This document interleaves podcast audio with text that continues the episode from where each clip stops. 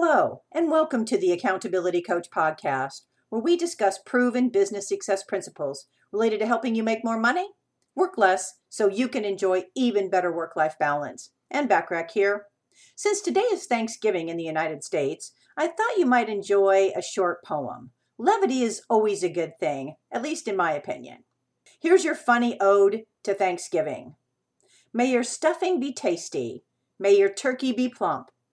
May your potatoes and gravy have nary a lump. May your yams be delicious and your pies take the prize. And may your Thanksgiving dinner stay off your thighs.